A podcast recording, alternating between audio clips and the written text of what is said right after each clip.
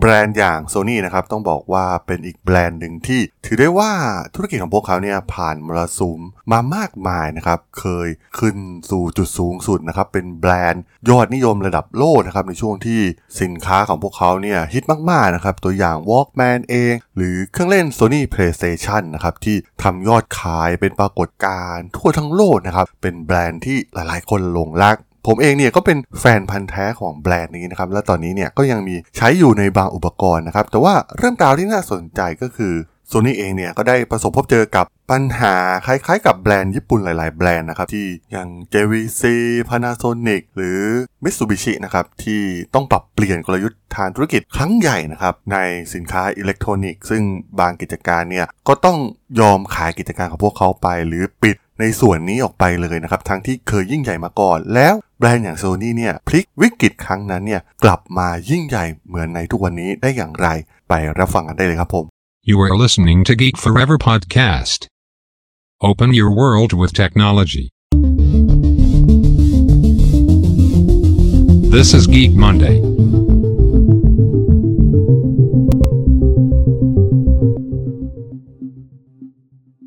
สวัสดีครับ ผมดล ธราดล จากดล็อกนะครับและนี่คือรายการ Geek Monday นะครับรายการที่จะมายกตัวอย่าง case study ทางธุรกิจที่น่าสนใจนะครับ วันนี้มาพูดถึงแบรนด์แบรนด์หนึ่งก็คือ Sony นั่นเองนะครับ ซึ่งหลายๆ คนน่าจะเป็นแฟนพันธ์แท้แบรนด์นี้นะครับ ผมเองเนี่ยก็เป็นคนหนึ่งที่ถือว่าหลงรักแบรนด์นี้เป็นอย่างมากนะครับ มาตั้งแต่ยุคที่เกิดขึ้นของ Walkman PlayStation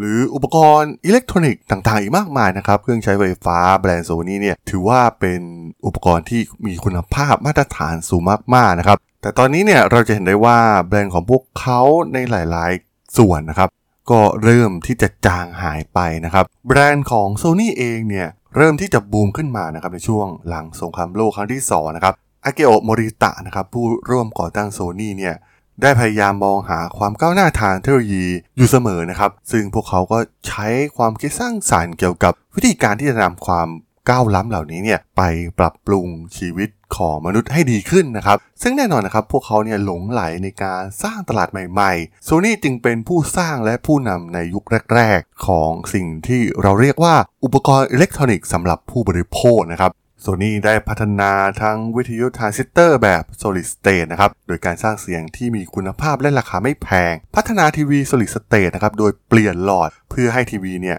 มีความน่าเชื่อถือมากขึ้น ทำงานได้ดีขึ้น และใช้พลังงานน้อยลง พัฒนาหลอดโทรทัศน์อย่าง Trinitron นะครับ ซึ่งหลายคนน่าจะเคยคุ้นชื่อนี้อยู่นะครับ ในตอนนั้นเนี่ยเรียกได้ว่าดังมากๆ พวกเขาเป็นผู้พัฒนาเทคโนโลยีวิดีโอเทปในยุคแรกๆนะครับ โดยบุกเบิกตลาดด้วย Betamax นะครับ ก่อนที่จะแพ้ให้กับ JVC ในการสร้างมาตรฐาน มีการพัฒนากล้องวิดีโอเป็นครั้งแรกนะครับ หรือสื่อ พื่อความบันเทิงบนมือถือในยุค 90 ที่ยอดนิยมเป็นอย่างมากนะครับ อย่าง Walkman ที่ผู้คนสามารถนำเพลง ติดตัวไปได้ตลอดเวลาผ่านเทปคาสเซ็ตเป็นผู้พัฒนา Compact Disc สำหรับดนตรีนะครับ พัฒนา CD Walkman สำหรับการใช้งานแบบพกพา รวมถึงการสร้างจุดเปลี่ยนในอุตสาหกรรมเกมนะครับ ด้วย Sony PlayStation ซึ่งต้องเรียกได้ว่ามันมีไม่กี่บริษัทนะครับที่ประสบความสำเร็จมากมายได้ขนาดนี้นะครับ ผู้บริหารของ Sony เนี่ยใช้เวลา 85%ไปกับเทคโนโลยีผลิตภัณฑ์ แอปพลิเคชัน รวมถึงตลาดใหม่นะครับ แล้วก็ 10%ในด้านทรัพยากรบุคคล และ 5%ในด้านการเงินนะครับ และนั่นคือคอนเซปต์โซนี่ในยุครุ่งเรืองมาก ๆ ของโมริตะนั่นเอง แต่ในช่วงกลางทศวรรษที่ 1980 นะครับ ทางอเมริกาเองเนี่ยเริ่มตื่นตระหนกกับการครอบงำของบริษัทอย่างโซนี่ ในการผลิตผลิตภัณฑ์ ไม่เพียงแต่อุปกรณ์อิเล็กทรอนิกส์สำหรับผู้บริโภคเท่านั้นนะครับ แต่ยังรวมถึงในรถยนต์ รถจักรยานยนต์ อุปกรณ์อิเล็กทรอนิกส์ในครัว ซึ่งตลาดเนี่ยก็มีขนาดใหญ่เพิ่มมากขึ้นเรื่อยๆนะครับเหล่านักการเมืองในอเมริกาเนี่ยถึงกับเรียกคู่แข่งของญี่ปุ่น อย่างโซนี่ที่ประสบความสำเร็จอย่างล้นหลามว่า Japan Inc. เลยทีเดียวนะครับ ที่ความสำเร็จของบริษัทจากญี่ปุ่นแน่นอนนะครับ อย่างโซนี่เองเนี่ยก็คือการเปลี่ยนนวัตกรรมนะครับ ส่วนใหญ่เนี่ยคิดค้นโดยชาวอเมริกัน ให้กลายมาเป็นผลิตภัณฑ์ต้นทุนต่ำที่ประสบความสำเร็จอย่างมาก ซึ่งมียอดขายและผลกำไรเพิ่มมากขึ้นนะครับ ในช่วงยุคนั้น มันเป็นเรื่องที่เหลือเชื่อนะครับที่ประเทศที่แทบจะล่มสลายนะครับจากสงครามโลกครั้งที่2เนี่ยกลับพลิกฟื้นประเทศได้อย่างรวดเร็วนะครับ มันเป็นนโยบายของประเทศอเมริกาเองที่เปิดตลาดต่างประเทศหลังสงครามที่เกิดขึ้นนะครับ ซึ่งทำให้บริษัทอิเล็กทรอนิกส์จากญี่ปุ่นเนี่ยสามารถแจ้งเกิดขึ้นมาได้นั่นเองนะครับในช่วงนั้น แต่มันก็เริ่มมีจุดเปลี่ยนครั้งสำคัญนะครับ เพราะว่าโซ n y เริ่มเข้าไปทำสงครามราคา ต้นทุนนะครับ ไปแข่งกับบริษัทจากอเมริกันอย่าง Dell HP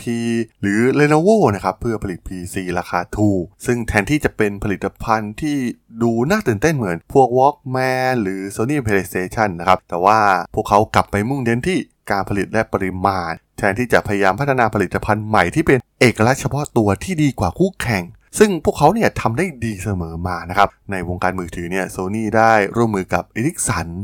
แต่ก็ไม่ได้มีการสร้างนวัตกรรมอะไรใหม่ ๆ ในอุปกรณ์พกพาที่เหนือกว่าบริษัทอย่าง Apple ทำนะครับ ซึ่ง Sony เนี่ยเริ่มเปลี่ยนไปนะครับพยายามสร้างปริมาณ เพื่อผลิตโทรศัพท์มากขึ้น แข่งขันด้านราคา คุณสมบัติฟังก์ชันกับโนเกียมอโตโรล่าและซัมซุงนะครับทำให้เป็นสิ่งที่เสียเปรียบมากๆนะครับและช่วงนั้นเนี่ยซัมซุงก็ได้แจ้งเกิดขึ้นมานะครับด้วยการพัฒนามือถือที่ต้นทุนต่ำกว่า การผลิตที่ไม่ใช่มาจากญี่ปุ่นนะครับ รวมถึงการก้าวไปอีกขั้นนะครับในวงการภาพยนตร์ด้วยการพัฒนาเทคโนโลยีบลูเรย์ขึ้นมานะครับกลยุทธ์นี้เนี่ยทำให้โซ นี่ เนี่ยไม่ได้ขายเทคโนโลยีซอฟต์แวร์เพียงอย่างเดียวนะครับ แต่แทนที่จะรักษาเทคโนโลยีนะครับเป็นกรรมสิทธิ์ของตนเองอย่างบลูเรย์เพื่อให้โซ นี่ เนี่ยสามารถผลิตและขายผลิตภัณฑ์ที่เป็นฮาร์ดแวร์บลูเรย์ได้เท่านั้นนะครับ แต่พวกเขาก็เปิดเทคโนโลยีนี้ออกไปนะครับ เช่นเดียวกับ MP3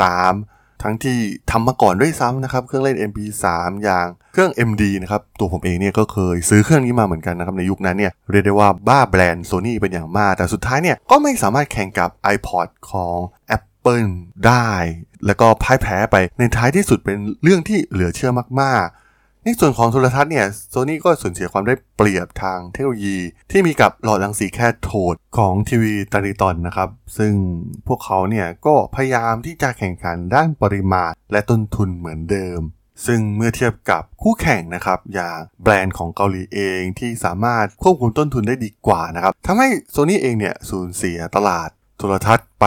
อย่างมหาศาลนะครับแล้วก็สูญเสียเงินไปมากกว่า 10,000 ล้านดอลลาร์เลยทีเดียวในธุรกิจโทรทัศน์ จุดเปลี่ยนครั้งสำคัญอีกอย่างหนึ่งนะครับ เมื่อถึงยุคเปลี่ยนผ่านจากผู้นำอย่างอาเกโอมริตะที่ถือว่าเป็นผู้สร้างโซนี่ขึ้นมากับมือนะครับ หลังช่วงสงครามโลกครั้งที่ 2 แต่ภายหลังเนี่ยเหล่าผู้บริหารของโซนี่เองเนี่ยได้รับการเทรนนิ่งในรูปแบบของ MBA ของทางอเมริกันมากกว่านะครับ เพื่อใช้ในการปรับกลยุทธ์ทางอุตสาหกรรม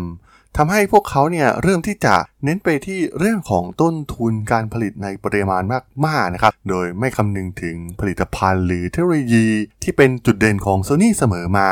ความเชื่อที่เปลี่ยนไปในตอนนั้นก็คือ ถ้า Sony เนี่ยมีการผลิตที่มากเพียงพอ และลดต้นทุนให้ต่ำพอนะครับ ในที่สุด Sony ก็จะประสบความสำเร็จ โดยไม่ต้องมีนวัตกรรมใด ๆ และในปี 2005 นี่เองนะครับที่ไปกลายเป็นจุดเปลี่ยน ที่ใช้กลยุทธ์นี้อย่างจริงจังมากๆ แล้วก็มันไม่ใช่ผู้บริหารชาวญี่ปุ่นนะครับที่เป็นคนคิด เพราะว่าผู้บริหารใหม่อย่างเซอร์ฮาวเวิร์ดสตริงเกอร์เนี่ยที่ได้สร้างชื่อเสียงจากการดำเนินธุรกิจของโซนี่ในอเมริกา เขาได้ยกตัวอย่างกลยุทธ์ของเขานะครับด้วยการลดคนงานจำนวน 9,000 จาก 30,000ตำแหน่งในสหรัฐนะครับซึ่งเรียกได้ว่าเป็นเกือบ1ใน3เลยทีเดียวนะครับ ซึ่งกลยุทธ์ของ Stinger เองเนี่ยไม่ได้เกี่ยวกับนวัตกรรม เทคโนโลยีผลิตภัณฑ์หรือตลาดใหม่ ๆ อะไรเลย กลยุทธ์ใหม่ของ Stinger เองเนี่ยหมกมุ่นอยู่กับต้นทุนนะครับและใช้แนวทาง MBA ที่ถือว่ามีความทันสมัยในยุคนั้นมาสู่ธุรกิจโซนี่นะครับ โดยเฉพาะตัวเลขคาดการทางการเงินเนี่ยต้องมาเป็นอันดับหนึ่งเน้นการผลิต ผลิตภัณฑ์น้อยๆนะครับแล้วก็เพิ่มปริมาณให้ได้มากที่สุด หลีกเลี่ยงการพัฒนาเทคโนโลยีใหม่ ที่มีต้นทุนสูง เพื่อแสวงหาการผลิตเทคโนโลยีของผู้อื่นในปริมาณมากๆได้นะครับ แล้วก็ให้ผลิตภัณฑ์เนี่ยมีอายุที่ยืนยาวกว่าเดิมนะครับ เพื่อลดต้นทุนในส่วนนี้ ในช่วงเวลานั้นนะครับการขึ้นมาบริหารของ s t i n g e r เองเนี่ยก็แทบจะไม่มีผลิตภัณฑ์ใหม่ออกมาเลยนะครับถ้าใครทันช่วงนั้นดีๆเนี่ยเหมือนโซนี่เนี่ยมันหายไปจากตลาดยังไงก็ไม่รู้นะครับแล้วก็ไม่มีผลิตภัณฑ์นวัตกรรมอะไรออกมาแข่งขันได้เลยนะครับเน้นไปที่การลดต้นทุนลดคนงาน ปรับปรุงประสิทธิภาพ การทำงานของพนักงานให้มีประสิทธิภาพมากขึ้น ซึ่งเรียกได้ว่ามันเป็นการสูญเสีย DNA หลักของ Sony ไปเลยนะครับ แล้วก็คนเนี่ยแทบจะลืมแบรนด์แบรนด์นี้ไปเลยด้วยซ้ำยังดีที่มีผลิตภัณฑ์บางอย่างที่ยังมียอดขายที่ดีอยู่นะครับ โดยเฉพาะในธุรกิจเกมของ Sony PlayStation เนี่ยถือว่าทำยอดขายได้อย่างมหาศาลทำให้บริษัทเนี่ยสามารถดำเนินต่อไปได้อยู่ นั่นเองนะครับที่หลังจากสูญเสียเวลาประมาณ 4 ปีนะครับของกลยุทธ์ใหม่ที่เน้นไปเรื่องตัวเลขเรื่องอธุรกิจแบบ MBA ของอเมริกันนะครับซึ่งมันสูญเสียความเป็นตัวตนของ Sony ไป ก่อนหน้านี้เนี่ยต้องเรียกได้ว่า Sony เนี่ยกลายเป็นหนึ่งในบริษัทที่น่าจับตามองมาก ๆ เป็นผู้นำด้านนวัตกรรมบุกเบิกตลาดใหม่ ๆ นะครับไม่ต่างจาก Apple ในยุคของ Steve Jobs เลย แต่ด้วยกลยุทธ์ด้านอุตสาหกรรม แล้วก็เน้นไปที่ตัวเลข เน้นไปที่ MBA เนี่ยก็เรียกได้ว่าเกือบจะทำให้โซนี่เนี่ยถึงขาล่มสลายเลยทีเดียวนะครับในช่วงนั้น ก่อนที่จะมีชายหนึ่งคนนะครับที่จะกลับมา พลิกบริษัทกลับมายิ่งใหญ่ เหมือนที่เราเห็นในทุกวันนี้ได้อีกครั้ง แล้วชายคนนั้นจะเป็นใคร วิธีการของเขาเนี่ยเป็นอย่างไรนะครับ เดี๋ยวผมจะมาต่อในรายการกิ๊กมันเดย์ในวันจันทร์หน้านะครับ อย่าลืมติดตามกันด้วยนะครับผมสำหรับเพื่อนๆที่สนใจเรื่องราวทางธุรกิจเทคโนโลยีและวิทยาศาสตร์ใหม่ๆที่มีความน่าสนใจก็สามารถติดตามมาได้นะครับทางช่อง Geek Forever Podcast ตอนนี้ก็มีอยู่ในแพลตฟอร์มหลักๆ ทั้ง Podbean Apple Podcast Google Podcast Spotify YouTube แล้วก็จะมีการอัปโหลดลงแพลตฟอร์ม Blockdit ในทุกๆ ตอนอยู่แล้วด้วยนะครับ ถ้ายังไงก็ฝากกด Follow ฝากกด Subscribe กันด้วยนะครับ แล้วก็ยังมีช่องทางหนึ่งในส่วนของ Line add ที่ a t r a d o n t h a r a d h o l สามารถแอดเข้ามาพูดคุยกันได้นะครับ ผมก็จะส่งสาระดีๆ พอดแคสต์ดีๆ ให้ท่านเป็นประจำอยู่แล้วด้วยนะครับ ถ้าอย่างไงก็ฝากติดตามทางช่องทางต่างๆ กันด้วยนะครับสำหรับใน EP นี้เนี่ยผมต้องขอลากันไปก่อนนะครับ เจอกันใหม่ใน EP หน้านะครับผม สวัสดีครับ